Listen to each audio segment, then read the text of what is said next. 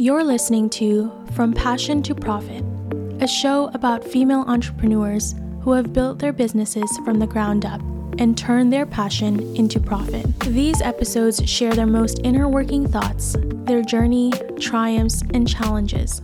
Whether you're just starting out or looking to take your business to the next level, these women have valuable advice and insights to share. If you want to turn your passion into profit, this podcast is for you.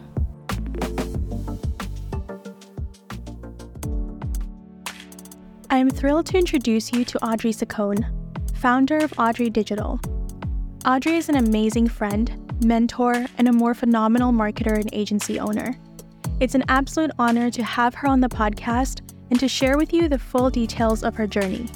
Yes, even the origin. You might not know who Audrey is, but you very well know at least a few of the people she supported within her career, including Marie Forleo and Sophia Amoruso. Audrey's story is unique, but it's also one that genuinely can happen to anyone, including you. Her story is the exact epitome of when you prepare for the best, the best will come and you'll have the first opportunity. So, whether you're listening in the car, while you're getting ready, or with a pen and paper in hand, get ready to peek into the life of Audrey Saccone.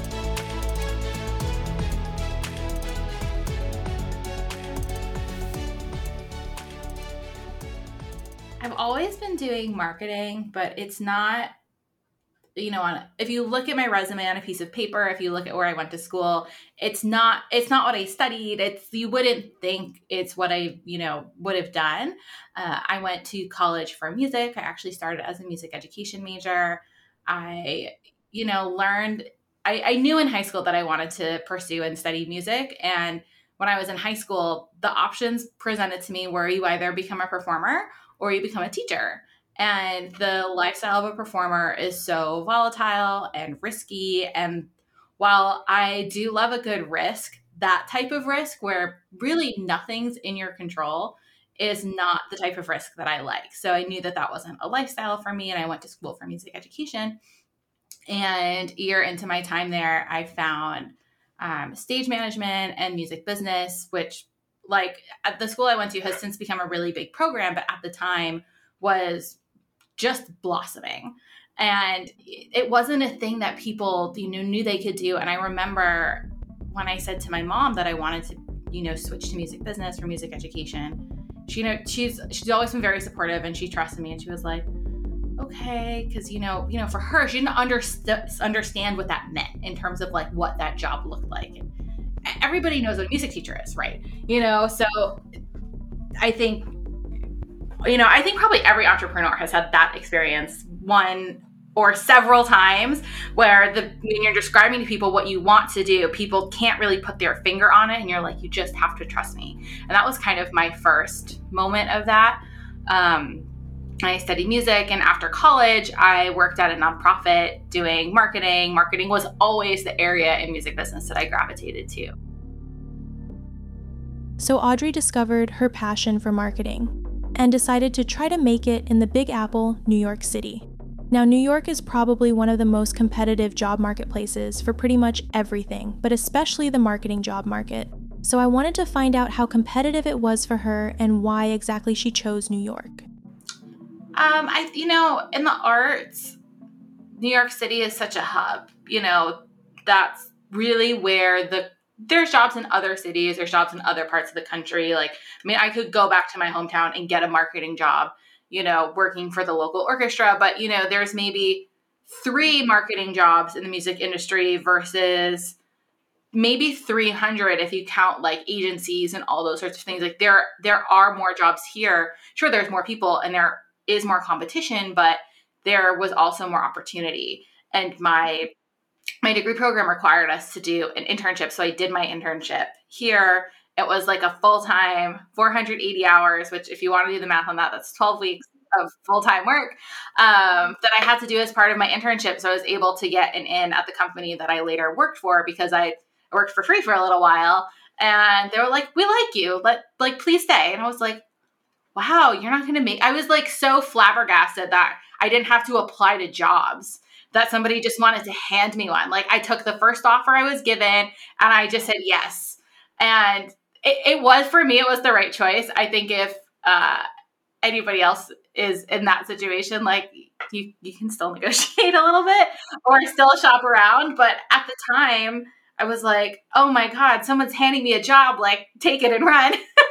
yeah. Oh my gosh, I've been there. And I'm pretty sure for like the better half of my corporate life, that was all I did. It was like much, much later that I realized negotiation is like part of the ask, part of the offer completely. okay, so your nonprofit marketing job, that was kind of your first marketing job outside of college. What were the types of things that you were doing that um, in that job specifically? Literally everything. um, I mean, not actually everything, but a lot. Um, you know, a nonprofit does you know, nonprofits really set you up well for running your own business because yeah. they're under resourced, underfunded, and like everybody's wearing like 20 different hats. So I started off as an intern for the marketing department.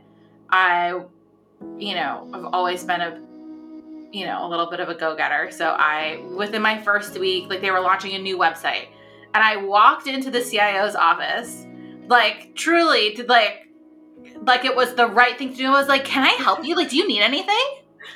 Mm-hmm. Like, and this guy who I is one of the best people I've ever worked for. One of the like one of the best bosses for me.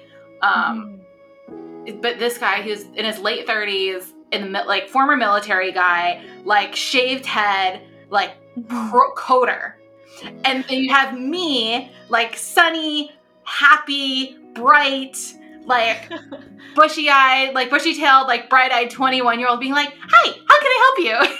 yeah. and he was like, uh, here, go resize these Photoshop files. And I like I learned Photoshop. I learned how to like program YouTube channels because at the time you could still like code YouTube channels and make them look cool. I like did front end on the website. I did digital magazines. I planned digital and in person events. I ran oh, wow. like virtual live streams. I like literally you'd name it in the like marketing, tech, like ops kind of, not like biz ops, but like mm. event ops, like logistics. Like I probably touched it at some point because I just liked yeah. to. I just I raised my hand for every single opportunity. So I really like what Audrey is saying here. The idea of having a diverse set of skills is nothing new but it made me think of the saying Jack of all trades, master of none. This saying suggests that it's better to be really good at one skill rather than be decent in many. But I think this saying is quite limited and probably not the best advice in this current job market. In this day and age, the more diverse your skills are, the more you can do and the more valuable you become. It should be your goal to make yourself irreplaceable. Learn skills that are needed, but that most people don't know how to do. These skills can be expensive to pay for, but since you know them, the team can rely on you. Instead of being the jack of all trades or master of one, be the master of jack and the trades and the one. Everything. That should be your perspective in this competitive marketplace. Make yourself irreplaceable.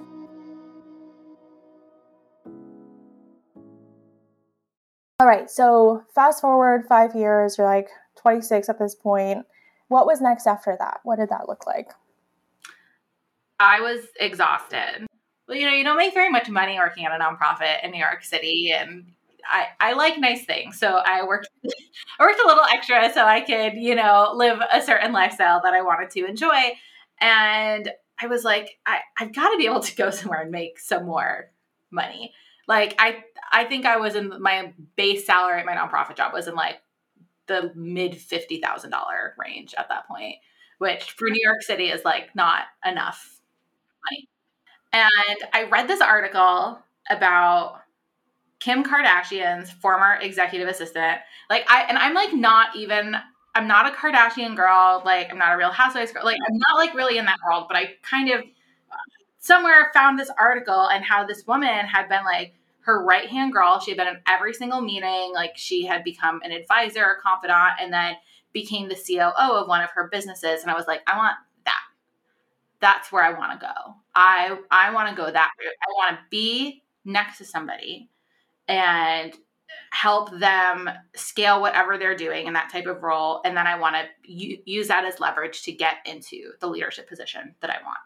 Because while I knew a lot about nonprofit, kind of, I was very much a generalist and I really only knew how to do one type of business, one type of marketing. And I'm like, I need to not necessarily take a step backwards, but in a role where I can really learn and learn quickly and be immersed. So I started working with a recruiter and tried to find executive assistant jobs.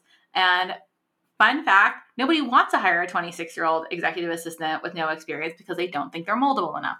And I was at jury duty one day and just scrolling through my phone as you do, and there was a job opening for Marie Forleo as her executive assistant. And I was like, okay.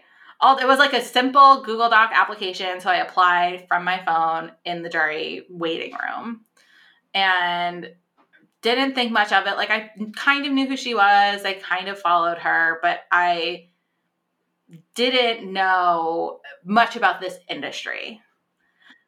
So, but I applied, I got an interview, and I had had this mm-hmm. interview, and the interview was with the VP of Business Operations and um, one of the women on the like program and customer care team. And and the interview went well, and the VP of Biz Ops emailed me and said, "Hey, I really like talking to you. Do you have some time later this afternoon to chat further?" Like that was it. She was like, I'm free oh. after like four Pacific. And I was like, sure. And I'm thinking like, cool. I like who knows? I was like, maybe this is an offer. Like who knows? yeah. And I'm like, yeah, I'm, I'm free at four Pacific. Give me a call. Here's my, my phone number. And she literally started off with, hey, like we um, we don't think you're right for this role, but we we want to work with you in marketing. I but I can't hire you right now because it was mm. December at the time you know, B School launched was launching in February. She was like, I, I can't take on a marketing team member to start in January. Like this just mm. doesn't make sense. It's gonna be stressful for you. It's gonna be stressful. Like I don't have time, you know. Yeah. It's not gonna work. And I was like, okay, like no problem, you know, but what are you looking for? And we just kind of got to chatting and we had this like 30, 40 minute conversation about, you know, just like Pinterest and content marketing and the conversation ended with, I know I said I couldn't hire you, but like, can you start in January, maybe part time? Oh, wow. And I said, sure. And yeah. put in my notice and started a couple weeks later. Yeah, that's so cool. So, for those of who are listening who are trying to figure out, like, all right, let's, if I find myself in that situation, like, what are some key things that essentially resulted in the interviewer like completely doing a 180 on like when to hire you. What would you attribute that conversation or that kind of like 180 switch to? Was it just being empathetic with what you with what she was saying and kind of showing your expertise along the way? You know i think she and i just hit it off we just had a good conversation. We it, and it was a conversation. It wasn't an interview. It, i wasn't trying to sell or anything. Like did i want to work for them and was i bummed that i might have to wait a little while? Sure. You know i'd done a lot more research about the company. I had learned more about the team and the culture and i was just i was really excited about the opportunity.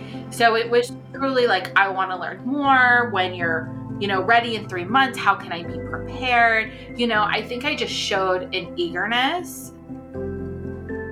Another lesson to reflect on that Audrey is speaking to is how to network yourself into opportunity. It can be tempting to approach networking as pitching yourself to everyone. Now, the problem with this mindset is that you end up doing most of the talking. And anytime you're doing all of the talking, you're losing. Instead, ask people questions, listen to their stories, and find out what they need. Then, once you know them, share how you can serve their needs. See, when you do this, you accomplish two things. One, you get them to like you because people love talking about themselves. Two, you learn exactly what they need, which allows you to customize your pitch to them individually, instead of ranting about all the things you can do. A telltale sign you are networking well is if you're speaking 25% of the time while they speak the other 75%. So, was this the first time that you heard about the online industry when you looked into Marie Forleo's opening? Oh, yeah. I had no idea what I was walking into. Like, I, we were selling B School, and I was like, what is this? Like, what? I was like, people paid $2,000 for an online course. I was like, that's ridiculous. There's, there's no way people pay for it. Like, I, I actually remember finding B School online from somebody, I think somebody I followed or was an affiliate, and I was like, I'm not paying two thousand dollars for this. There's no way. I'm like, I don't have two thousand dollars because I I didn't. And I was like, I was like, there's how do people pay for this? And then come to find out, like many people pay for that every year. And to see that not only was this a really incredible, very profitable business, but it was highly impactful you know, to get to see the stories. And you know, I one of the coolest things about working on that team is hearing the stories from inside the community and not just the testimonials that go on the website, like seeing the emails that come in, the volume of emails that come in, seeing the like all the unedited, you know, gushing from people of how much their life has been changed by that work was really inspiring and motivating and it was like i i remember saying to my mom and to my friends like i've seen more impact in three months my first three months working here than from six months and working at a nonprofit you know and that I mean, that part of that's the nonprofit I worked at, you know, like being in the arts, it's, it's, a different type of impact, right? It's cultural. It's not like, you know, feeding starving children. But, you know, seeing how people's lives were literally changed was really cool and seeing that that could come from a for-profit business not just a nonprofit type business was really intriguing to me. You got the opportunity you made yourself available filled in the gaps. How long were you there for? About two years. Oh okay. So not as long as a nonprofit. What made you want to leave then? I had really been wanting to explore the startup space for a long time. That that's actually like where I thought after the um, the nonprofit, I thought I was going to go to the startup space next. I had been honestly like probably year two or three in that job. I was applying for startup jobs, and they just I just didn't get any of them, and I had an opportunity to join one, and I did, and I hated it. yeah. Why is when you say startup, do you mean tech startup specifically yes. or just okay? yes. I okay. mean every yeah. venture backed startup is different. You know, yeah. but I I had never worked at a venture backed company before and the yeah, you know, it wasn't even like the goals and the hustle. Like that didn't bother me, although it was certainly an adjustment because I had come from two companies who just didn't really like goal set. Like the nonprofit, did, I nonprofit did on the fundraising side, which I wasn't a part of, and you know, Marie's business was so successful that like we set goals, but it wasn't like we need to double year over year. Like it, it wasn't that sort of goal setting that, you know, you want to put on your resume of like, I tripled the Instagram. Like it, it wasn't that type of thing.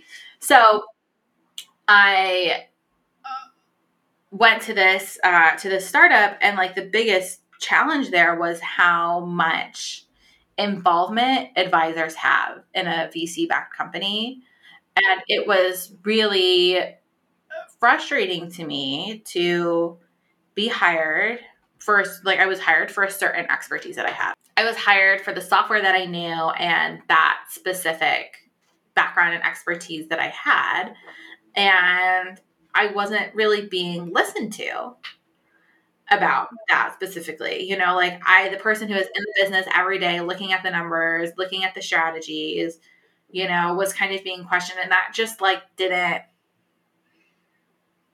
it just like it wasn't great and but it wasn't early. I'd only really been there for two to three weeks as I was starting to experience that. And I was like, all right, I'm just gonna have to learn how to navigate this. Like this is where I am, this is the job I'm in. And then the pandemic happened. Oh.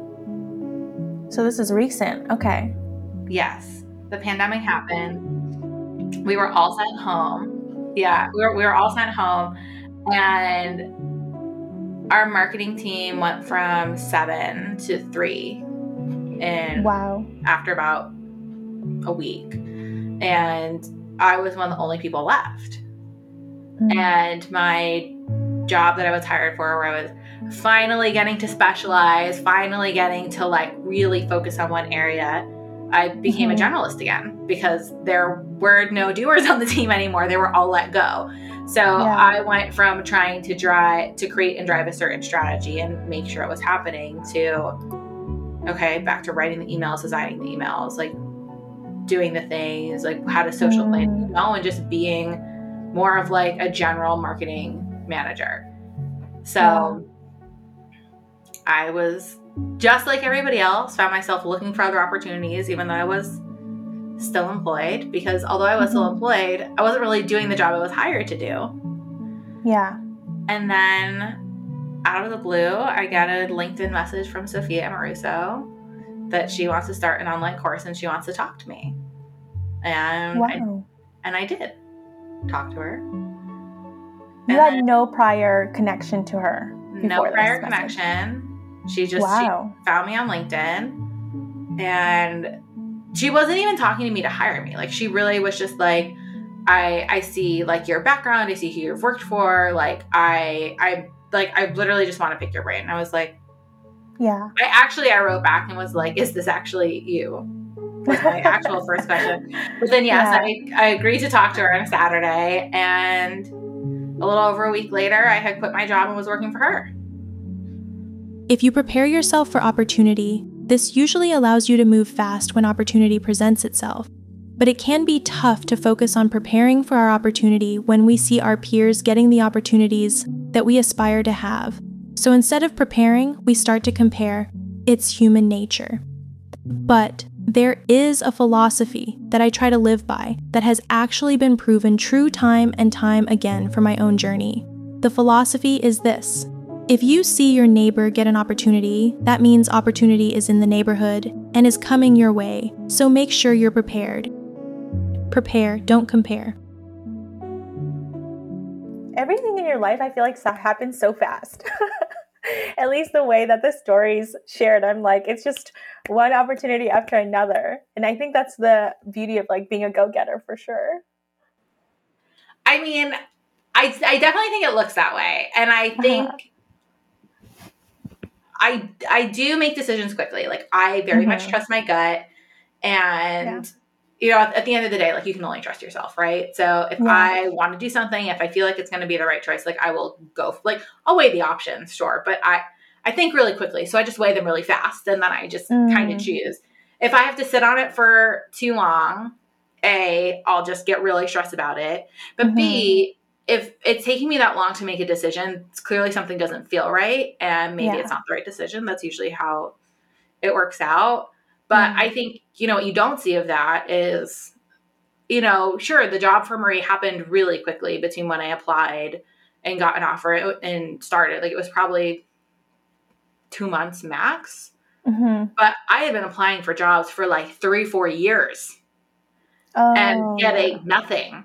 yeah. So, I mean, it was the right thing at the right time. I mean, same with the startup job. Like I was wasn't applying for jobs for years, but for a few months. And a few Mhm. months where I was getting no bites and no responses. And I was like, ugh, did I make the wrong move going into this industry? Like now that I want to try other things, do I just not look attractive? Mhm. And, you know, it was just, it was not overnight. Yeah. Basically what it was. yeah. Well, I'm really glad you shared that little piece because I think specifically with just how, you know, society is going, um, marketing is becoming this kind of go-to job, trending job in a way. And so I've even heard from a couple of people who have like marketing degrees that are like, I am struggling to find a job. Like I have no experience except this degree. You know, recruiters won't even look at me. Um, I'll apply to like hundreds in a couple months and won't get anything. Um, and and so I think it's really encouraging to hear like obviously it sucks for you in that moment to have to be applying for like years. Um, thankfully, you had a job at the time, but yeah, I think that's so encouraging to know it's like there's always going to be something specifically for you in that specific moment when the time comes. Totally. And I, the jobs I didn't get, I'm really glad I didn't get. Like, I was, I applied for a lot of like corporate jobs. I got really far with Amazon a couple times. Like, but I, I don't think I would do well in a large corporate structure. Like, it's a lot of red tape. I like I, I, what do you do when there's 10 other 10 other email marketers like what is what's everybody doing like how many emails do you have to be sending? Like I, my brain like i don't know how to do that. And i i actually really struggle. Like i'm very much a big picture thinker. So i when i can't see the full landscape it's really hard for me to understand how i fit into it which is why i feel that i fit really well with smaller businesses because i I like to be able to pull back, see the whole thing, and know how this one thing I'm working on fits into it. Hey there, podcast fans. If you're loving our show, we want to hear from you. Leaving a review is the best way to share your thoughts and help us make our content even better. And if you really want to share your support, share this episode on your Instagram stories and tag us at Cheya Media.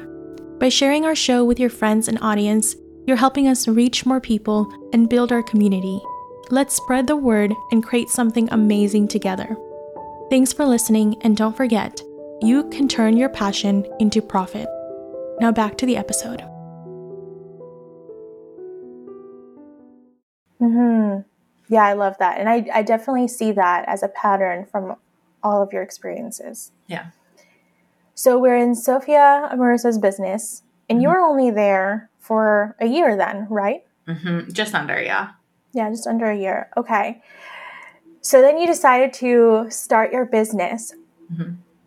Looking at your past, uh, from what we talked about, it doesn't seem like, and you can correct me if I'm wrong, of like this inkling for creating a business, starting an agency, wasn't necessarily there. What made you want to start one in January of 2021? I, I never wanted to start a business. it was really scary to me. I had freelanced, I had like done side gigs, but I I mean honestly like the taxes thing stressed me out, the health insurance thing oh, stressed yeah. me out. Like yeah. I, it, it was just a whole there were so many things I didn't understand. And you know, I was thinking this morning as I was you know, just mentally preparing for this and you know, I sometimes I'm so envious of people who start their business in their early 20s i mean that never would have worked for me but mm-hmm. like when they when you don't know better because you can just like do the thing and figure all the stuff out later like there's something mm-hmm. about that you don't know what you don't know that can be kind of freeing and yeah because i worked for all these small businesses i mean at the nonprofit i like was really friendly with the director of operations and the head of HR and I like knew a lot about what like they had to do. I was like mm-hmm. that like there's like there's so much that goes into making this business function every day. And mm-hmm. having to do that for my own businesses sounds terrible. But I you know, I worked for Sophia and as I was working for Sophia, I was her first employee she hired for business class and she she had uh, mm-hmm. engaged a couple of contractors as well before she hired me and then I helped bring in a few others but like it it was she and I like working on Zoom until like two in the morning, getting this curriculum done, getting the launch materials done for oh, like oh, wow. three, four months, like getting everything out. I mean, it it was all her, but like, you know, me just like, okay, we need to do this, we need to do that. Like, how do we want to organize, you know, and just like really making yeah. the thing happen. And I realized through that process and through advising her, you know, she who's this is was her third business, you know, had raised a ton of money, like knew how to run te- like she she has so much knowledge is literally the whole point of business class. And here yeah. she is asking me questions about how to run this type of business. And mm-hmm. because because she didn't have experience with this specific model you know, and yeah. she's like, How can we make this work? How can we make this work? And I was like, Huh, I know the answers to these questions. And my answers to these questions have helped make us a lot of money. Maybe mm. I know a lot more than I've given myself credit for. And I actually initially, my first business idea was I wanted to take this and do resources for performing artists, which I still want to do one day when I've got the time and the extra cash to kind of burn for a little while on that. But mm. I, you know, realized that wasn't going to be super profitable because of the audience. They're just, while there's a lot of people who could buy material like that, they don't mm. have a lot of money. It was like mm-hmm. I would have to be really high volume to make money. Mm-hmm. So I was on I was helping a friend like volunteer on this like project that she had, and she had brought a coach in for this community to come and speak on like vision casting and like where you want to go and what do you want to do with your career. And uh, she had mm-hmm. put us through this exercise of like, where do you see yourself when you're 55? And you know, I, I, did the exercise and we put everyone in the breakout rooms and I, I, was the host. So it was like she and I were the ones held back when everybody else went into their breakout rooms. And we were just mm-hmm. chatting and she was asking me, she was like, Well, who did you see? And I was like, Well, I was like, I live in this beautiful apartment on the Upper West Side. Like it's very airy, it's spacious, and like I welcomed my younger self. I've, I've got some cookies, and we're just like, you know, future me is very relaxed. She's built this whole life for herself, and mm-hmm. I was like, I'm not going to get there by working for other people. Like there's just no mm. way. Um, and I had just turned 30 like a couple days before. Mm-hmm. And there was something about like that exercise and having a three in front of my number, which I, or in front of my age, which I know sounds really, really silly, but there was mm-hmm. something about that that I was just like, I feel like people trust people in their 30s more than people in their 20s. um, which I don't think is, I don't think that's a false statement. I do think that's a true statement. No, I think it's true. Yeah. Um, but that both of those things together gave me the confidence to say like hey maybe i can do this and you know sophia didn't want to have a big team she wanted to keep the business lean and i knew that that well that meant like we could have some really nice dips and some periods of quiet and rest it also meant that there would be more mm. work to be done during launches because there would just be fewer people to spread it around and that yeah. just wasn't something I wanted to do. You know, I wanted I wanted to lead a team. I, like there were just so many other things I wanted. So I went off mm-hmm. and started consulting. While you were simultaneously still working with Sophia or you left? Oh, I so I like officially started the business in January and I gave my notice in January. Okay. It was launching in March. I said, I will, I was like, I actually said, I will stay with you through the summer if you want. I'll stay mm. through the summer. I'll stay, let's try to get somebody in before this launch. I'll train them during the launch. And I can stay up through like Fourth of July, basically was what I said. I was like, I can leave earlier. We can kind of talk mm-hmm. about that, but that that's the latest I will stay is for six months. Mm-hmm. And uh, she hired an awesome woman who I love and I'm still very close with.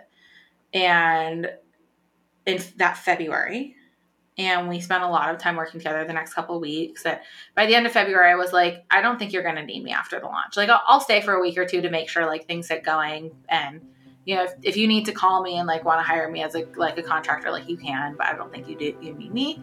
And mm-hmm. I started my business. We're obviously going to head towards the business conversation.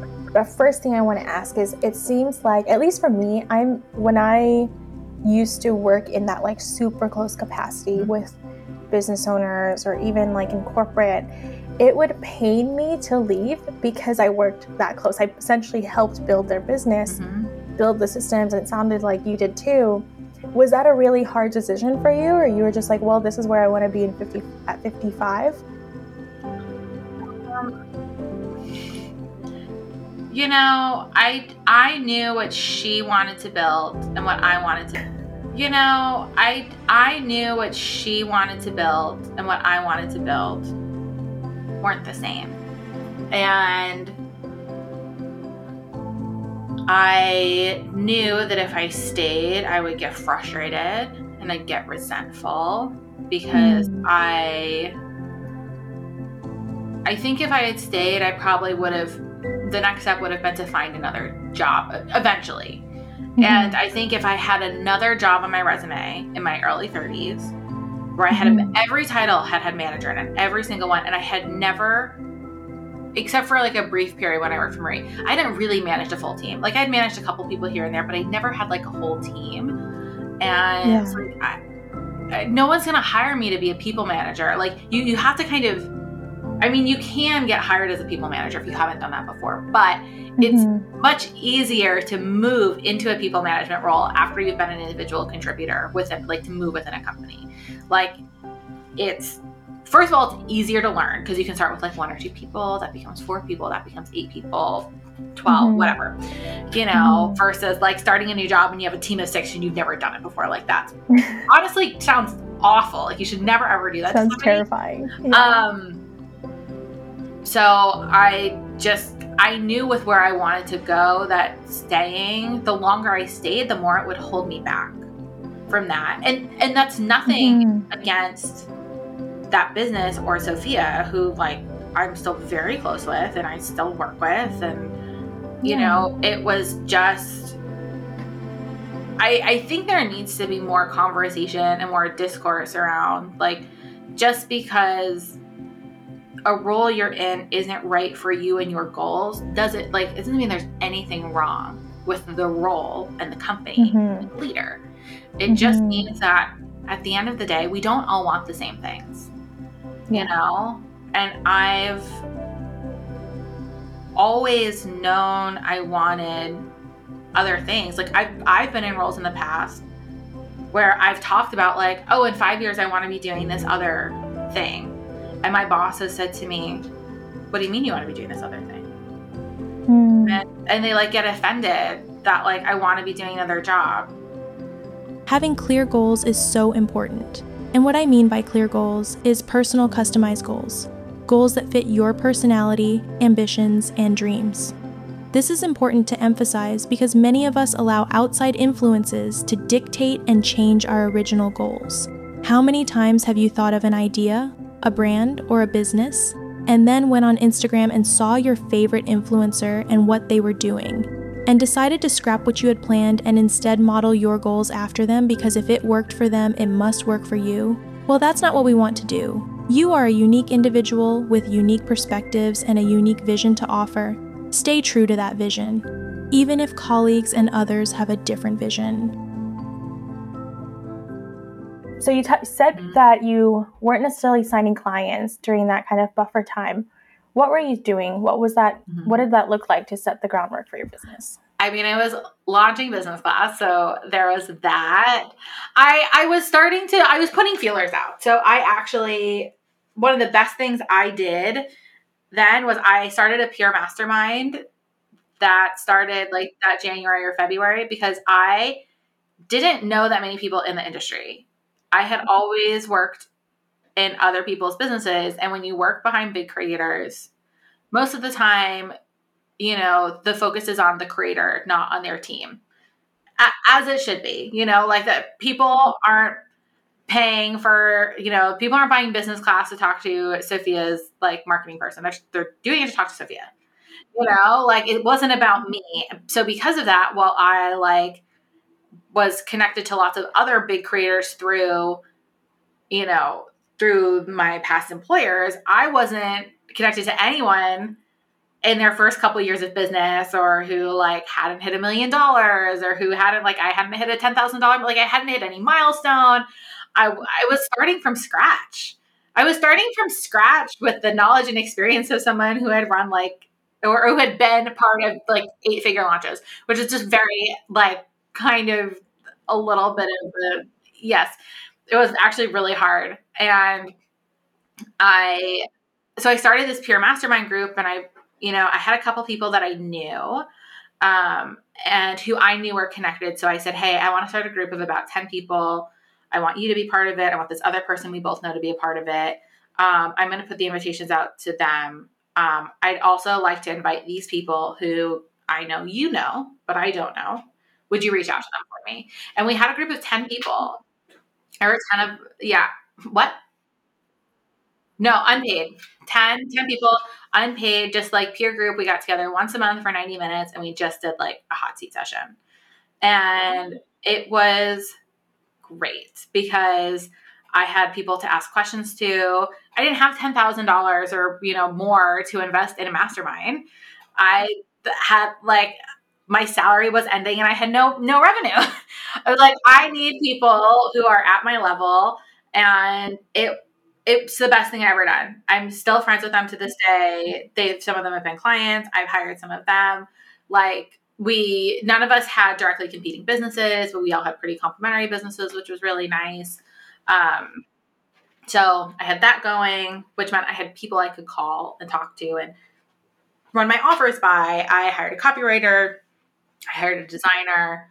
Um, I know there's like a lot of schools of thought about at what point you should like brand your business and I, I which I have thoughts on too. And I don't I actually don't really disagree with like you don't need a logo and a website to start. I don't think that's false. But at the same time with where I was coming from, I knew I had to start at a certain level um, because of what I wanted to charge and what I knew I could charge. Like I couldn't have materials that looked like they were just like DIYed by somebody who didn't know what they were doing. So I invested in that.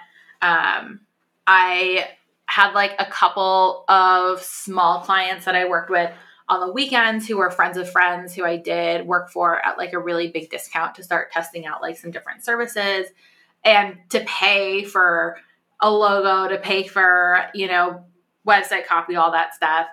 And that was pretty much what I was doing, like building materials to start getting my services off the ground. So 2021 to now, we just started 2023. We're in February mm-hmm. of 2023 you scaled fast then, right? Because you have a team mm-hmm. of like what, seven, eight, eight people now. Mm-hmm. Most are full time.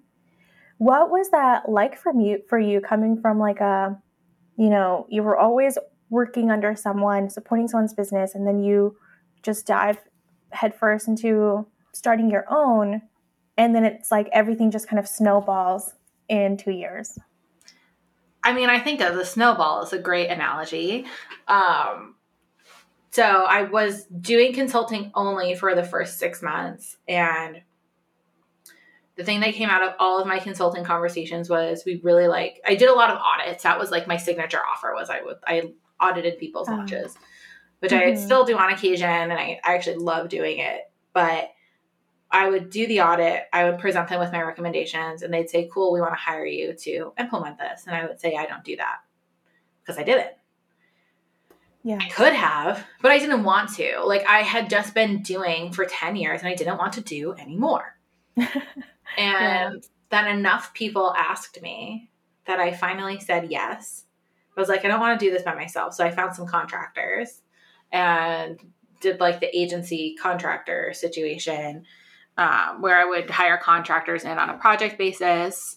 And I didn't love that at all for for a couple of reasons. A, it's really expensive, and B, yeah. You don't have a lot of control over timing of deliverables when you do it that way, because you can't really control when a contractor works. And if you're listening to this and you are controlling when your contractor works, that and you're in the United States, it might be illegal, so don't do that.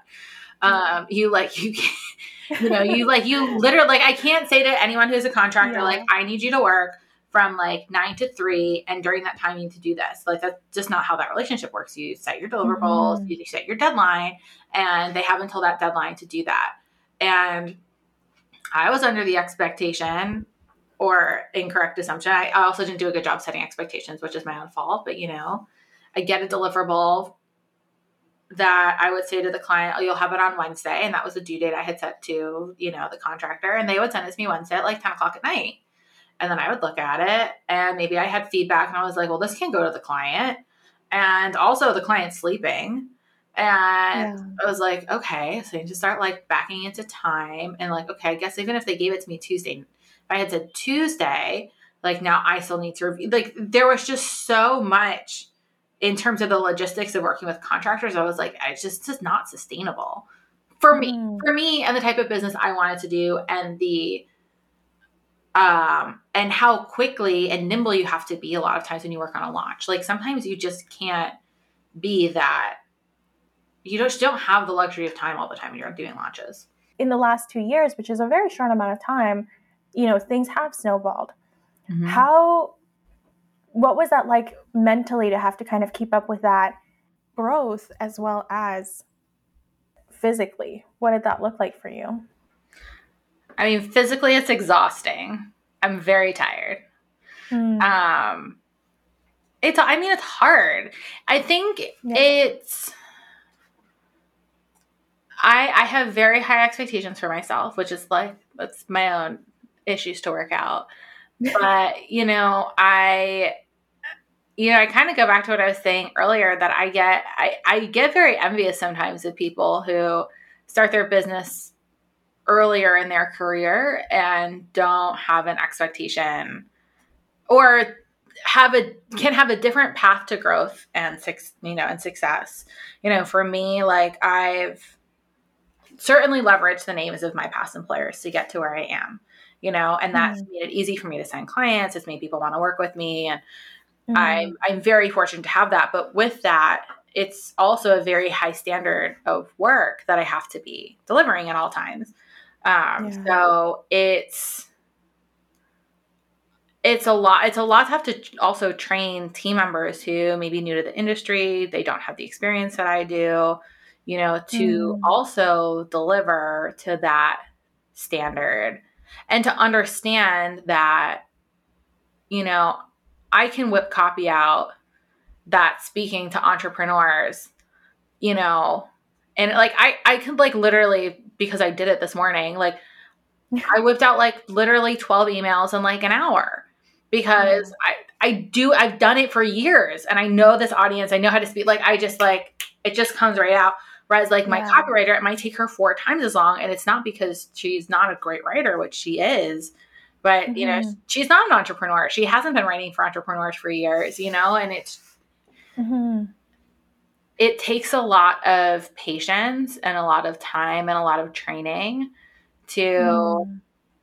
get to where you want to go and i i'm not even there yet you know i think that's the other thing Mm. is like i i still have a long way to go and a lot of things to figure out and i think we all do What is there? What is that kind of like? I guess let's look at five years. What does five in the five years, next five years look like for Audrey Digital and all of the branches? i mean i don't think i'm going to be running this company in five years which Oh. hmm I don't really talk about publicly, but my team knows. Like I've been very transparent with my team. I still I want to own the business, but I Mm-hmm. I eventually I'd love to bring in somebody else to run it. Um and I want the company to be at a point where people don't hire us for me, they hire us for the team. That's really where I want to be five years from now, which would really allow me to take a step back and do some other things. Like I have other projects I want to pursue, I have other things I want. And, you know, like Mhm. I love the agency. I love what we've built. I'm excited about what we've built, you know, but Yeah. I I built this business because it was expected of me and because people asked me to, not because it was my choice. And it's allowed me a lot of opportunities that I'm going to continue to leverage and keep taking advantage of. But um yeah, this this isn't my forever job. And I think I think that's also Mhm. really important to talk about and share as well because that was my other fear in starting a business was like then what? You start this business and then like what if you don't want to do anymore? You do like to stop? Do you sell it? You know, like Yeah. there's creating a business doesn't you're not I mean even marriage isn't permanent, but like, you know, you're not married to your business, you know, like you can you can get rid of it at any point, you know, whether that's selling it, whether that's bringing in someone to, else to run it and you know, again, like I said earlier, like I don't I personally don't want this agency to be like a big agency, like maybe 20 to 25 employees, I think would be a nice sweet spot but Mhm. that might not be the life of this agency like maybe this becomes an agency of 100 people i don't know how to run that business. Yeah. And I don't know that I want to know how to run that business. So I would rather bring in somebody who does. And, and mm-hmm. if that seems to be the life where this is going, let somebody else can do that. And I like can become an advisor. I can be in a different role. Like I don't have to be in this seat forever.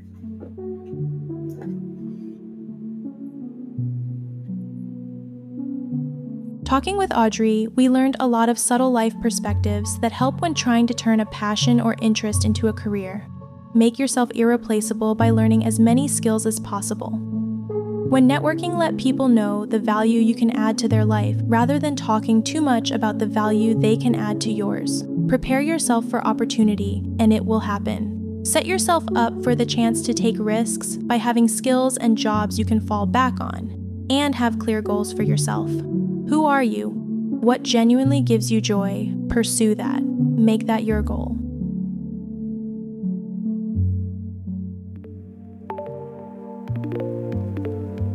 Thank you for tuning in to today's episode.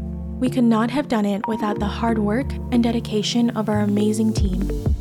A special thanks to Andrew for audio design and post production support, to Addie for graphics and marketing, and of course, a huge thanks to our guests for sharing their passion and their story on today's episode. Be sure to check out the show notes for an exclusive blog interview, as well as links to support them and their business. And don't forget to leave a review and share this podcast on your social media. We appreciate your support and can't wait to bring you more great content in the future. I'm Chelsea, and I'll catch you in the next episode. Thanks for listening.